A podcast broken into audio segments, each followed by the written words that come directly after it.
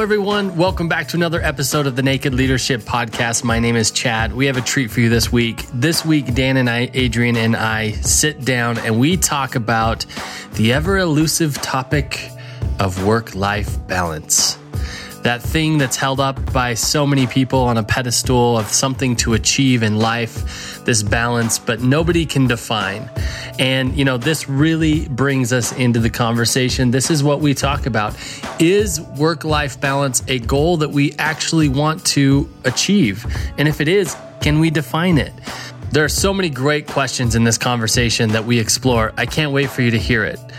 As always, don't forget to check out change-imperative.com to download your own free copy. That's right, I said free copy of the Change Imperative. It's an ebook that Dan wrote all about organizational change. So many of us are going through change right now in our companies uh, with the market, with COVID, all of those crazy things that are going on right now. This is an essential part of your toolbox when making change in your organization. Again, change imperative.com. Go get your free copy. Let's get into the conversation.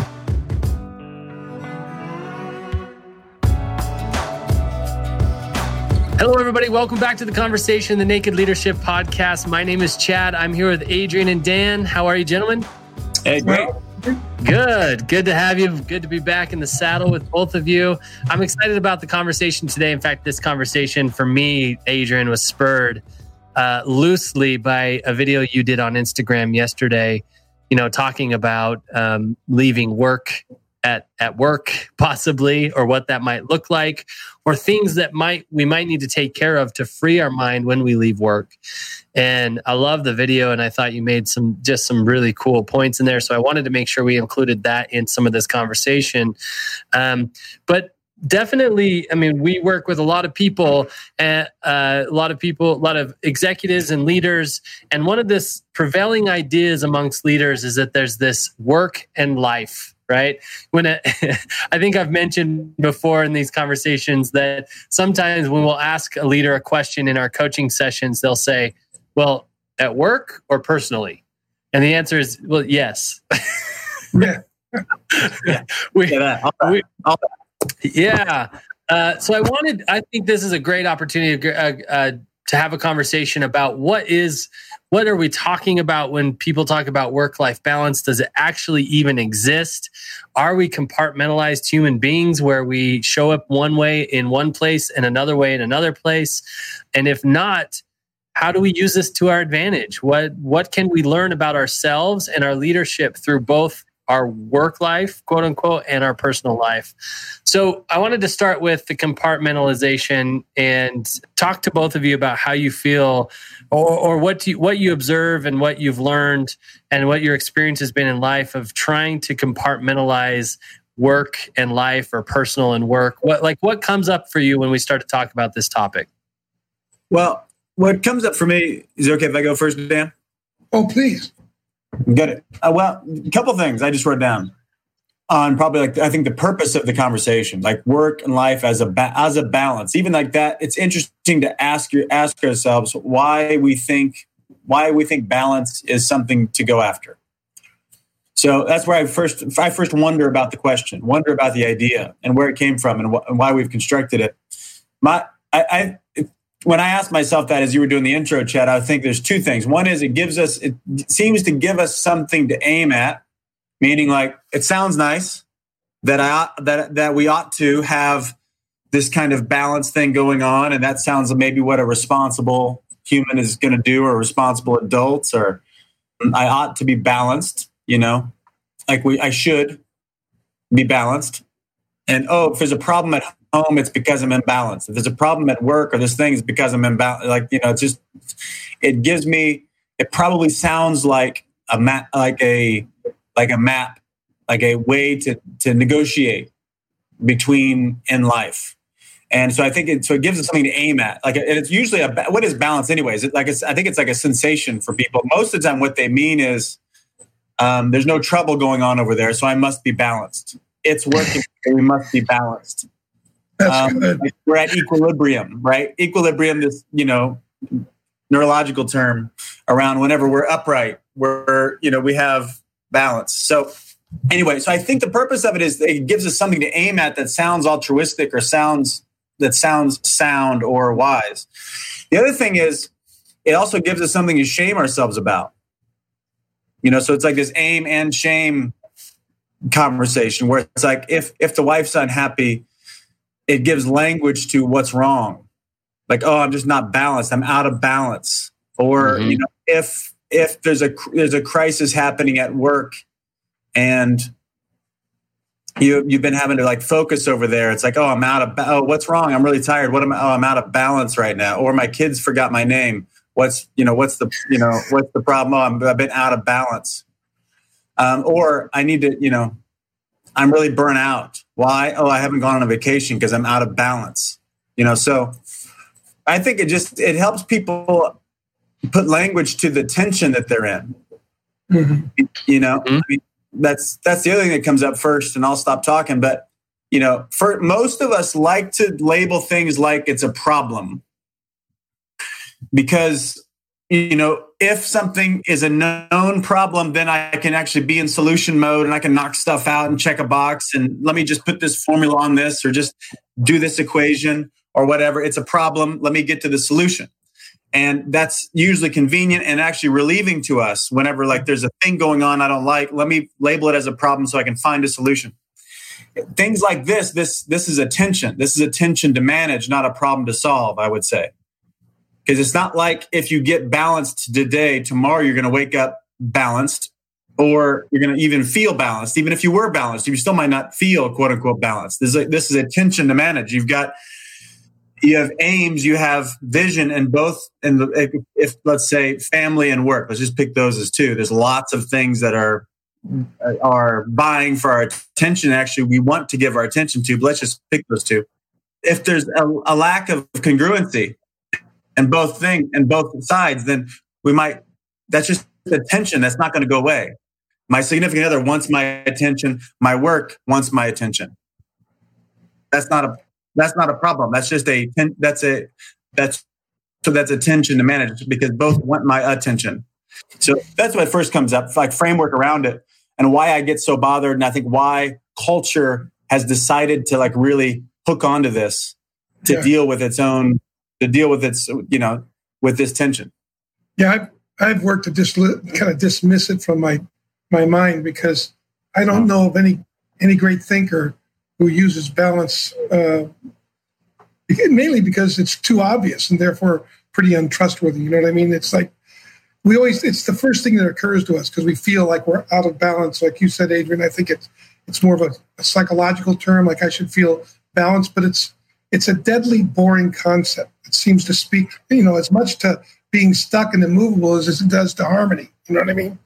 So there's there's also a sense of unbalancing that has to take place in order for us as people to break through into larger into a larger reality or a larger set of circumstances and you know when you start something new and you or you're doing a work or you're getting to you know you've come through some kind of transition with your family and that you're you're going in you're going into deeper waters well that requires a certain imbalance like i have to devote myself to dedicate myself to kind of make home this new territory, or I'm probably going to slip back into what I said I really didn't want.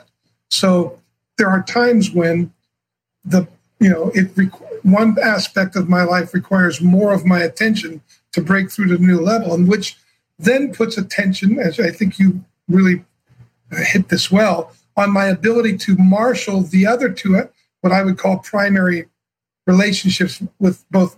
Like, let's say I've got an issue at work and it's calling for my attention, as you said, and I start to focus on it. Well, it also requires me to be able to marshal both my relationship with my wife and family and my relationship with myself to marshal those relationships in support to have it happen. So therefore, it's really more of an integration than if it, it is a balance. And you know, the crazy thing is, we as people, we are creatures of belonging. You know, we want to belong. And, you know, we don't often think about those moments of exile and stress and tension and loneliness as as uh, uh, places to belong. Like we shouldn't be here versus, oh, I see. This is where I need to be to get to the next level of intimacy with myself, with my partner, or you know, my family, and or my work. And or and, and then one might call me into the desert, like I might have to go in and give more attention to my my family maybe than my work at this time, but then that requires me to then communicate in a way that can marshal the support at work to do that so that both of them get taken care of. It, it actually calls us into a bigger space if we think about it as an integration rather than trying to balance it, which implies playing one off the other, right? And so there's no integration that goes into place. So I, I kind of, as I listen to you, those are the things that went off in me. Yeah. Well, it's, it's, it's really limiting as i'm hearing you guys i've never thought about it this way but as i'm as i'm listening to what you're saying it becomes very limiting for me because what i'm saying is in in the idea of balance the traditional idea of balance and specifically work life balance it's like one or the other. Yeah. It's either right? or. That's what it is because you're balancing right? I mean this right. now, now right? Right. So it's it's like what do i have to give up here to to get here? And what do i have to give up here to get here? And what you're saying dan that's so clear to me now is like what if both were the goal and it just took you stepping into possibility about what could be done to get both here and here what you know what you want in both spaces and that is not going to look like a balance. That's no, no, it's going to require it's going to probably call on some isolation or maybe even some sense of exile because in in let's say marshaling my relationship at home for work or work for home um, i'm going to face maybe some disapproval or some uncomfortableness and i and now i've got to really think about what the value is of me putting this time in and taking this new ground and how can that benefit how's that benefiting all of what i'm doing and what can i invite the people on this on whichever in, in whichever domain I'm asking to contribute and be, you know, kind of integrate into the process, the demand. I've got to make it worth it. I've got to figure out what it is that's that how do we stand together to have this work? Whether I stand together at work, to have my family work, or to stand together at home to have my work work, or to stand with both work and home to, so that I can get some time to really get it, come to terms with myself. I have a client now that is really um, he's was a very successful guy, uh, and you know he's really impressive cat. And but he, in his success, had alienated his family, and now he's working, but his family doesn't want to be with him. So he's learning what it like they're like like what that's going to take, like unplugging from the way he needs to have it be. And and one of the things he's thinking about is, and he's created agreement around is he's going to go out and basically do a like a you know eight week hike Pacific Crest Trail, right? And really go do get some time alone. And he's created that agreement, interestingly enough, with the two aspects of his life that he'd been in some conflict with. They all came together to support him in that, which I found to be enlightening, at least for me. That he, you know, I, I wondered if that could happen, but it was something that actually worked for him and brought some sense of integration. And now of course, he wants some time to, to take a look and get himself oriented. And he did some things that he needs to recover some relationship from. And so he's got himself a good list of things to think about while he walks. We're going to communicate off and on online, but it's very interesting because that's the third relationship is like, how do I get time for myself? And how do I marshal and integrate the relationships from my work, my calling, and my relationship to support that as well.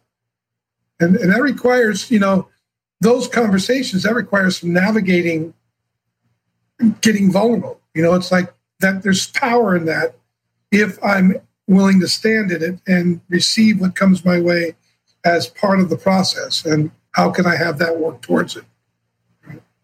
Because yeah. people may be upset.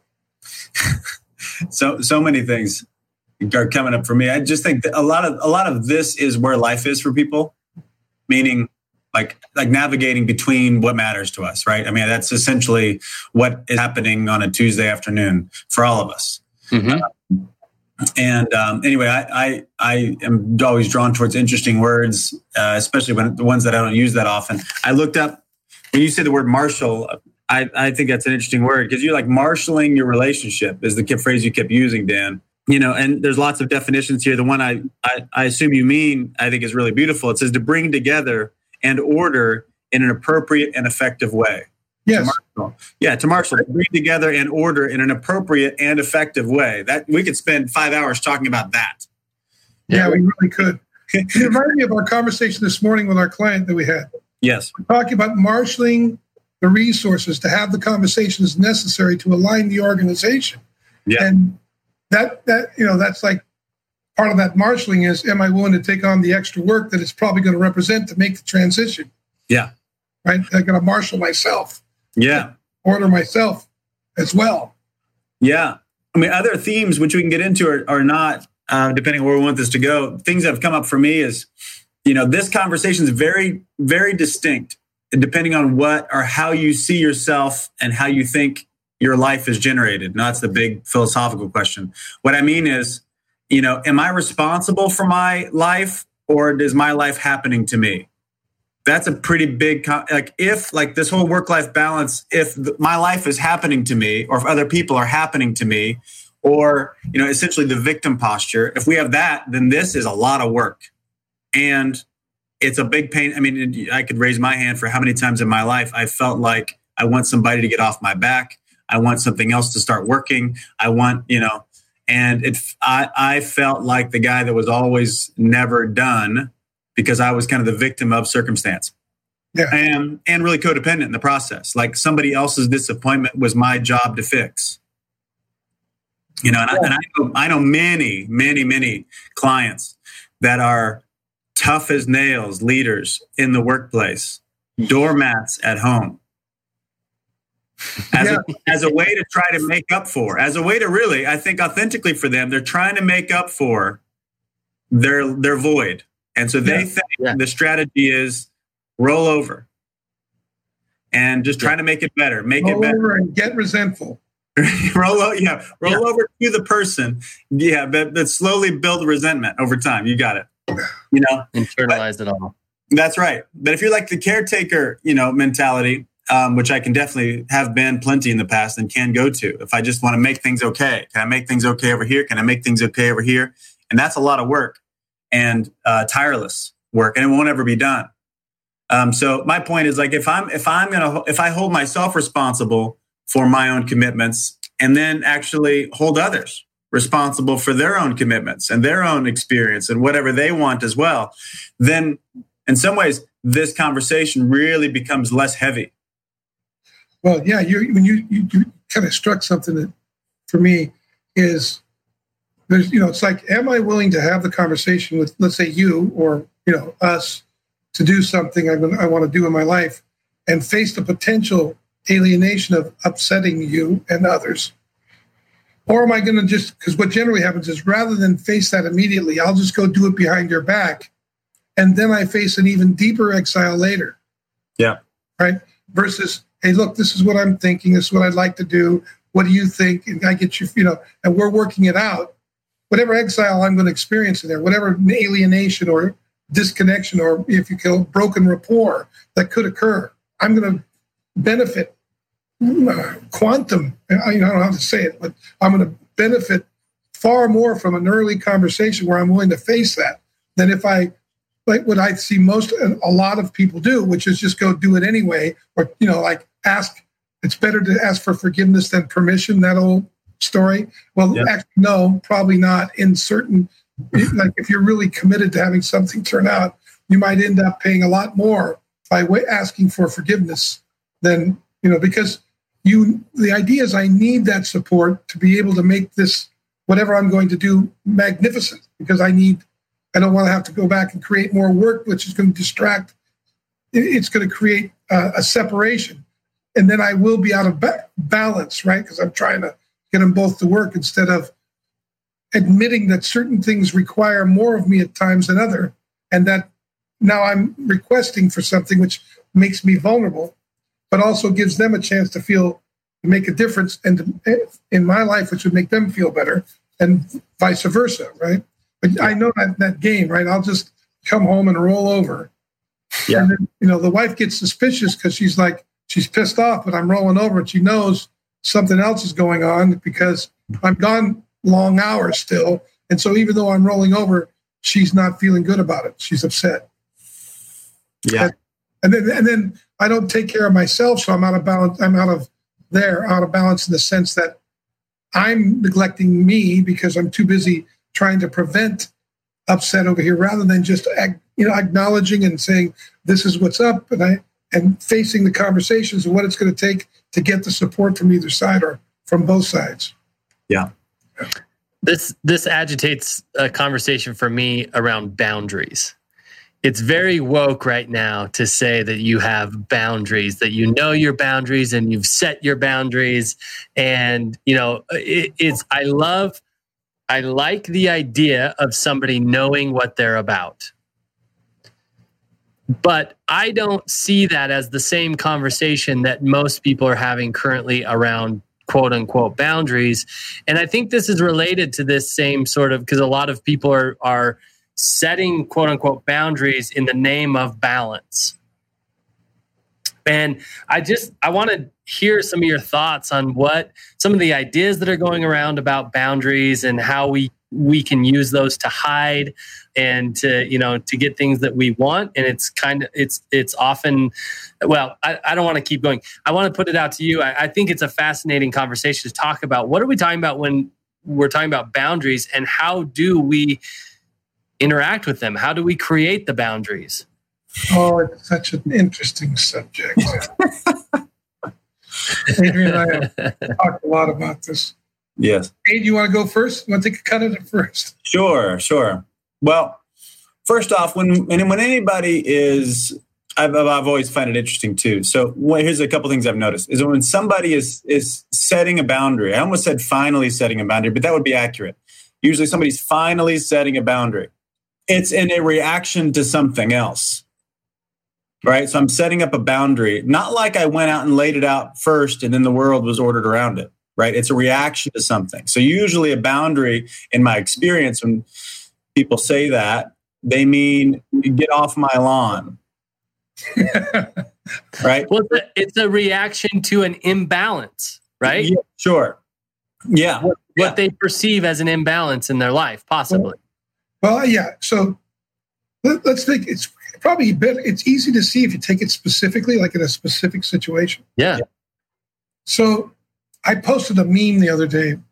The joke was funny, ha ha, and but I had, I thought it was funny, but I had a few people who've known me for a time come on and say, I'm disappointed in you. that you would, they, I think they thought I was, I, I was making a comment. Uh, the, the, the, meme was making a comment that it was a joke. It said basically, you know, uh, put Trump stickers on. I'm putting Trump stickers on rioters' cars, watching them blow each other's cars up. I thought it was funny. Uh, I don't care about Trump or that. That's I'm not a real. It's just that it's funny. you know, was, I thought it was a good idea. It's pretty hilarious. People got took it really upset. I thought to myself, okay, I got it. Thanks. Right. And they wanted more of that than that. They wanted me to explain myself. And I realized, I said to myself, well, it's not my task to take care of what you think of me. You haven't asked me any questions. You've only made a statement. So it's not my task. My wife says, How can you be so calm when somebody does that? I go, eh, It's their point of view. Got it. No problem. But they called you this, that, and the other. So it's okay. I, have been that before, and I can see why. I mean, don't you want them to know that? I mean, I said, Look, it's an unsolicited comment about how somebody feels about me. What am I going to do? Change their emotions? I got it. I clear. I got it. And and that's true in conversations a lot of times. Like somebody might say to you or say to me, you know, I don't like the way you handle that, or I don't like what you just said to me. Okay, good. Tell me more about that. Tell me what you felt. I'm up for that. I, I can hear what you felt, but I, it's not my job to make you feel better about what I said. I would happy to clear about if there's some miscommunication, clear that up. But if you think about it, it's my task to to make sure that what I'm looking for gets communicated. In this case, of the meme. I just want to laugh. A lot of people laughed. you know, aha, some people didn't got it. I let them know that I got what they said. They didn't like that. Got it. I'm not going to go any further because it's not my task. It's not my task to make sure you feel all right about me. It's my task, maybe if I'm sending a communication, for you to get the communication. And if you didn't, then I can work myself around that. It's not your task to understand what I'm saying either if you don't want to. I, I, I can't make you do something. And, it's, and if I want to enroll you, then I can take responsibility for that. If I, but if if if I, what I ask myself, if I engage this, if you say something to me, I got to ask myself, what am I engaging this for? What do I want to get out of this? Am I looking to be right? Am I looking to be wrong? Am I am I looking to be shamed? Am I, am I look or am I looking to be honest and open and then let the chips fall where they may and get the real relationship? How often am I willing to be real in the conversation instead of who I think you need me to be? And then see if I and then let's work with that, right? I don't know about you, but in my experience, I find myself oftentimes getting hooked into trying to manage somebody else's emotional state. And I can't do that. But I can learn from it and I can decide how I'm going to stand in relationship to it. Yeah. That, that's a lot of where I go with this thing is with the boundaries is like, what's my task here? And right. what am I really committed to have happen? Because. I might be completely like, if I'm really committed to getting something across to you, I might then engage at a much deeper level than if I'm just listening to connect with you, right? And I may not have, you know, connect with you might be you getting that I get what you say. That's a different thing, right? If that I may not need to, I may have a completely different point of view, or but you you may just need to be connected with, and you didn't ask for that point of view. So I'm just listening. Like those are those are what I think people when they say boundaries, how far are you going to let people? I think they're afraid of like somebody, if somebody's yelling at me and accusing me of something, well, the boundary's right here. I don't have, what meaning am I putting on it? Right? Like somebody gets in your face about something, you can walk away. That's a boundary. Or you can decide not to let it get to you. That's another way to put the boundary up. There's a number of ways to do that, but you don't have to buy into. Like I, I, I guess the, what I'm saying is, I decide what meaning I'm going to put on the the communication that comes to me, and the meaning I want to put on it is I'm working at is gives me I want the meaning that's going to give me the most resource in the conversation. Right? Yeah, and that's that's kind of when I hear boundaries, that's what I hear. It's like okay, good. Let's where does my skin end and where does yours begin? And my job is to deal with this over here and connect with you over there no matter where you are. And that might be even in your anger. Connect with what that's about. What about it? But that's not what that's not what people mean though. I think that I think that's great. And I, I I'm with that for sure. But usually when people mean is I, when people say boundaries, they usually mean rules. Yeah. you don't get yeah. to blank with me. Right. Yeah. I mean, right. modern rules today is if you're upset, like let's say if I say something that upsets you, it's my problem. That's the kind of that's the culture today. If somebody says something that offends, the person who's offended thinks it's what's been said to them. That's right. And what I'm suggesting is that's that's codependent. Yeah. Mm-hmm. That, that's like I need you to be a certain way before I can be another way. Versus yeah. I see that you're upset and I'm still committed to being this way with you and listening to you. Yeah. I'm, I'm not going to let your upset shut me down. I'm going to I'm going to choose to be awake and hear it. Or yeah. I'm going to, or if it's abusive, I'm you know I'm just not going to have the conversation. It's okay. Or I'm going to listen and see what I can learn from it, but I'm not going to try to you know, I, I may not try to reduce your anger. Maybe you need to be angry. I get it. Right? I'm not going to def- I'm not going to the, the thing I'm concerned about is most of the time when I'm getting angry, I'm trying to dominate. Yeah. And I've noticed that when people get angry, they're trying to get their way and they're pissed off because they get, didn't get their way. And maybe giving them their way is the thing to do, but maybe it's not. And I have to assess that based on what my my tasks are, what I'm committed to, what I want to get done, and and whether or not it fits in the world and the integrity of my world, right? And be honest about it. Stand in the mid, in, in open about it. Yeah. And that's very different than the culture today. Yeah. Well, I think I I think most of the time when somebody finally sets a boundary, um, they st- they set it in the same way that they didn't have it, meaning the other party is the powerful one. I'm been I'm being mistreated, so now I'm going to set a boundary. But I set it like throwing a grenade, right? I'm going to throw it here. There, there's my boundary over there. Don't you dare cross it. And then they will. But because, you know, they had to set the boundary to kind of set the rules straight, they didn't deal with the relationship that built the need for the boundary in the first place. Yeah. Mm-hmm. Right. And they didn't take responsibility for all the time they didn't have the boundary. Yeah. This, this, is where the crux hits, right? So if people kept, if, if, if, let's say it's me, if I came to somebody and said, Hey, Dan, you know, the last few times we've had a conversation, you've really blown up and I didn't say anything. And, you know, that I don't like the way that feels. I don't like the way that works. I don't think it's going to set us up. Instead of saying, Dan, you don't get to talk to me like that. That's my boundary. Right. If I, if I were to say that, like, say, oh, finally I'm done, but I didn't account for all the ways I'd let it be okay and trained you to treat me a certain way by not saying something. The omission beforehand has trained the offender to be the way that they are, or they've said it's okay, you know? And you so. Yeah. That's right. Yeah. Tacit consent. And most people don't want to take that responsible, take those extra kind of confessional steps. Because anytime you set a boundary, what's probably needed on the front end is a confession. Like, hey, I haven't said anything for a while.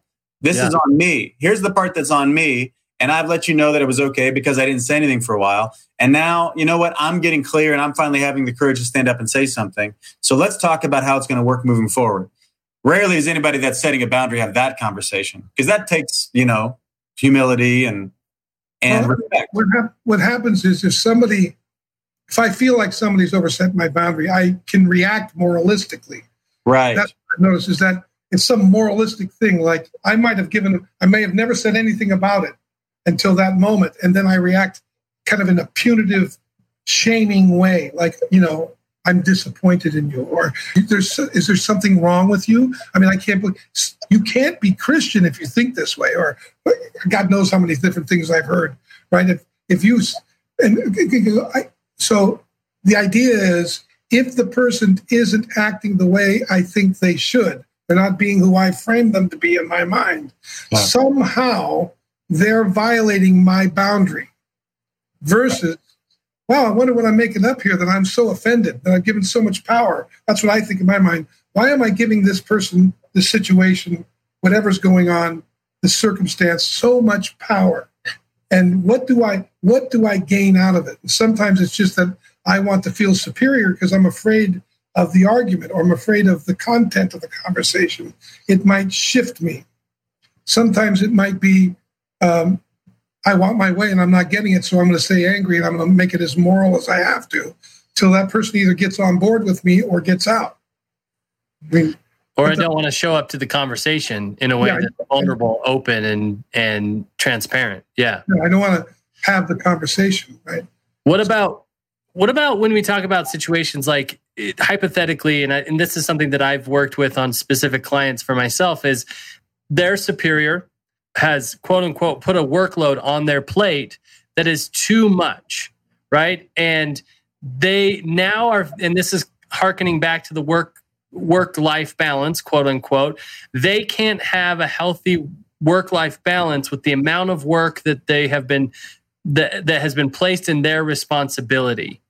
So what what now? I mean, that's for me. That's I see a lot of people come up with the boundaries conversation there. Well, I've got to set boundaries. I've got to let them know I'm out of the office by this time, and whatever doesn't get done just doesn't get done, or you know whatever that looks like. And I feel like this goes into the same kind of the conversation that we're having is that there there is a different conversation than a boundary conversation that is needed. Yeah, there's a there's an order of conversations, right? So we do this thing in the training called intention mechanism and generally, I don't want to stop and see. I wonder what my intention has been up until now that created the relationship I currently have with my manager, or whoever, whoever put this load of work on me. Right? Yeah. So I don't want to look at that. I don't want to look at that. I want to look at oh, what I'm going to do is let them know that I can only do so much work, and after this amount of time, I'm out. So I don't have to deal with how I worked myself into a relationship that is now feeling overloaded, and I wonder at what, how what how I created this environment that we're in. How what did I contribute to it? Because that's the only thing I can take responsibility for. And what's kinds of conversations are wanted and needed before we even decide what we would do or not do. Like to get at the bottom of how it got this place. Mm-hmm. Where did I give up my my responsibility to have it turn out the way I wanted it to? And what's it going to take for me to do that, to get it ordered and integrated? Because that's probably going to require conversations not just at work, but outside of work. If I want to keep it, and if I don't want to do that, am I willing to have the conversation about the potential of moving on? Like, what and how do I? The only way to evaluate those is what am I aiming at when I go into the conversation? That'll set up the order of concerns that I need to navigate both internally then externally. Yeah, so so much. I've heard people use that. You know, I got this dropped on my desk, or this dropped on my plate, or whatever, as if something's happening to me. I think that's really brilliant. What most people, I mean, I, I want to get back to, I could tie back in a previous uh, part of the conversation here too, is the willingness to face disappointment. It's a big deal. Yeah. The willingness to face someone else's disappointment. And that's, that's why, but that's why people use that. Like, like people try to motivate other people. I'm disappointed with you, Adrian, eh, because that's going to motivate you to come to the conversation if you're not clear about your task. Yeah. Maybe, maybe, maybe their disappointment is good to pay attention to. Maybe I had something to do with it. Maybe I didn't. Is it legitimate? Yeah. Well, and you know, I'm thinking about there is there is it's worth noting the power differential, the power uh, the, the, structural differential. Let's just say that, right? Because there's there's yeah. different there's different levels of responsibility as you go up up up, up or down the ladder, right? Yeah. Levels of responsibility, like the amount of things one is responsible for. So if you're getting, you know, an extra assignment and it might have been handed to you, thrust upon you, assigned to you, whatever. Let's just say all that's true. And let's say for a second that's not a problem. People usually come at this like it's a problem or it shouldn't happen or look what's happening to me. But let's say for a second, okay, good. This person has has told me to do this. Now, now what do I want to do? Okay, so that you know, it, all of a sudden we're in. A, I'm in a new conversation about what's needed between now and let's say the project's due by Friday. Okay, good. Now, do I want this or do I not want this? And if I don't want this, what's the what's the potential impact? That's right. That's and, right. Uh, how am I going to deal with that? What's the worst case scenario? What's the best case? And what's in between? And like, yeah. am I willing to have the worst case scenario? There are natural, my point is like, there are natural concerns with more tasks to complete in a fixed amount of time. There are natural concerns that ought to be looked at. And most of us want, including this guy talking, want other people to read my mind and mm-hmm. want other people to really know me and what it's like to be me but that ain't that day's not coming. Nobody's nobody gets to, nobody knows what it's like to be you. It just really they don't. That's not that's not going to happen. And but how often have you found yourself I have making sure people know what it's like to be you as if they care. I mean, that's yeah, that's right. So many times, and then I go, "What have, have you ever done?" it And you go, "What am I doing?" They don't I'm, give a shit. I'm just, I'm, and if they do, they're just pretending, probably. I say that to Ali too much. I'm like, you know what? I need to stop. I need to stop. I'm just explaining. I'm explaining to hear my define myself in the conversation. Um, but my point here is, is that when somebody gives you a task, they probably don't know what was already on your plate. They probably don't. Probably assume, don't. Assume they don't is what I would suggest. Assume they don't know what's here and they don't know what's at stake. If you take on the task that they've asked you to take on, they don't know what else won't work, what else won't fit. So either you'll treat yourself like a slave, you know, like, okay, I'm just now I have to deal with all the things that are here and act like I'm playing the old game. I've, you know, it's a 10 peg, 10 hole game. And all of a sudden there's 11 pegs and I got to make them all fit. And that, you know, this is a different game. Or I can go have a conversation saying, I, I hear you. I'd like to do this. Here's what I'm up against between now and Friday. Here's what I'm up against. So uh, I'd like to. I'd like, this sounds like high priority for you. I want to deliver on this. Is it okay? These things are going to come in on Monday. Yeah, yeah. Or, yeah. So you're making some requests. You're starting to negotiate. Yeah. yeah. That, that comes after you've caught yourself. That's right. After you've made all the moralistic judgments about the other person for how insensitive they are and who do they think they are putting this on your plate. Yeah. After all, they hired you. What do they think they do? You you, you work with them, that kind of thing. That's right. Well, it's it becomes a conversation about what's impossible or what's possible rather than what what's limited. What what we can only get done. It be, then becomes a conversation about how can we get this done. Right. And yeah. And resources will start to appear. And I love that. Like I I've learned this. I'm practicing this conversation constantly with my wife especially when a time consuming project comes up at work and I know it's going to require more time and energy than what we have agreed together is what we wanted to put into our work, into my work. Meaning, I'm going to need to work till seven for the next four days rather than you know our agreed upon quitting time about 5.30 and be in the kitchen helping prepare dinner and that kind of stuff so then what has to happen is rather than saying no i can't do that i have boundaries I can then go to Katie and have a conversation and say, hey, I'm committed to you. We have an agreement. However, I have this project coming up, and I here's how I think the project is going to bless our lives. Ken, what do you think about me working until seven for the next four nights so that I can make sure I get this project done? And I'm concentrated on it and I do it right so that we can reap the rewards together for it. And then I will be present this time, this time, and this time next week. Yeah. And it's just, it's opened so much possibility. This is one thing that I, uh, Eileen invited me into through our coaching was just like, go have a conversation, man. Well, it's like, interesting what you said because you, you're showing her what future she's standing for with you. And you're inviting the renegotiation so that it could work out for both of you. You're not just, you know, it's, it's she's going to take a little more load for a while, but then this is what's going to come out of it. And here's who you're committed to being in it. And, you know, it's like that's a different conversation.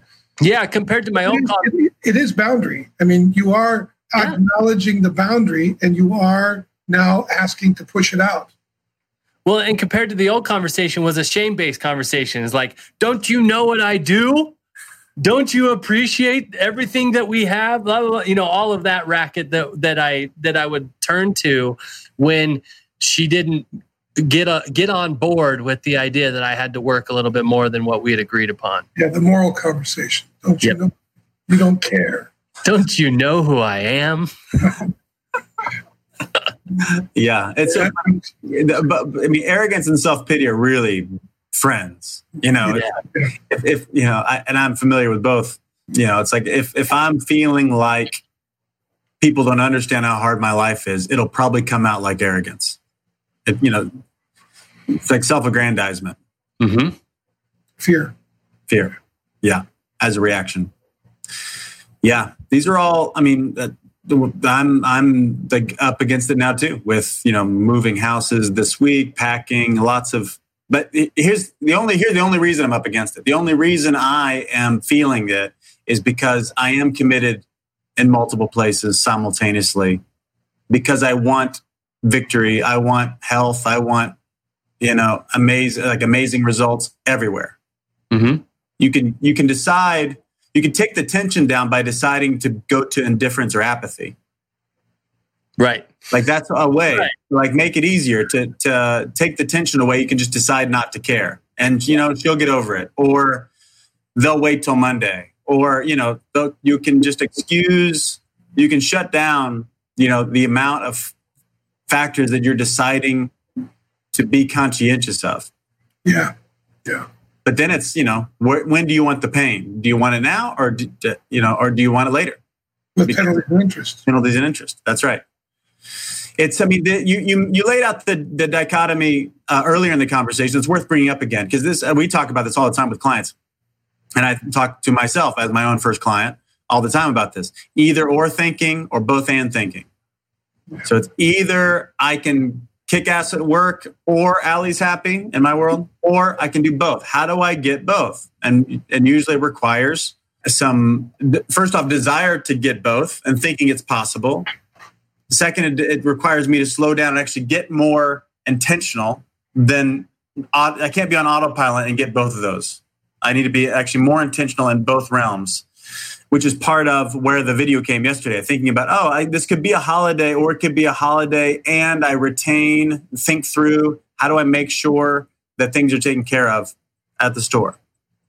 Because I actually feel better if things are taken care of. I do. My holiday, my time with my family is more authentic if I've also been a great business partner. Mm-hmm.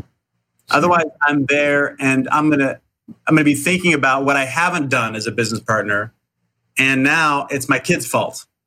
Yeah, but that, that, that's that balance thing because now you're trying to, and people pay on either side. That's you know, right. It, it's also, I noticed too, for me, in a conversation where we are trying to work something out like that, how often do I spend energy? One of the things I can do, I've been caught up in many times, is defending or trying to prevent something from happening versus what am I actually committed to have happen? What am I standing for versus against? Yeah. Because if I get my head all caught up in, if I do this, I don't, you know, this is what's good. I'm trying to prevent something. If I do this, then I can prevent that. Or if I don't do this, it's going to happen to me. That's very different than, okay, if I stand for this, there's a lot that a lot of things might ha- be able to happen that I thought couldn't happen in order to have this turn out. Right? Like if I want to get rid of something, like so for instance, I'm committed, I want to get rid of everybody on the team that's not on board with what we're doing. Is yep. different than I want to align the team with what we're committed to. And those, and if somebody doesn't get aligned or they don't want to align, okay, of course they're going to leave, but the focus is on what I'm standing for, right? And, and it's very it's easier to be against something than it is to be for something. That's right. the problem is if i'm against something i'm defined by the thing i'm against. And when it's gone i have no stand. I may resist getting rid of it because if i'm anti whatever it is if it's gone i'm no longer. I have no purpose.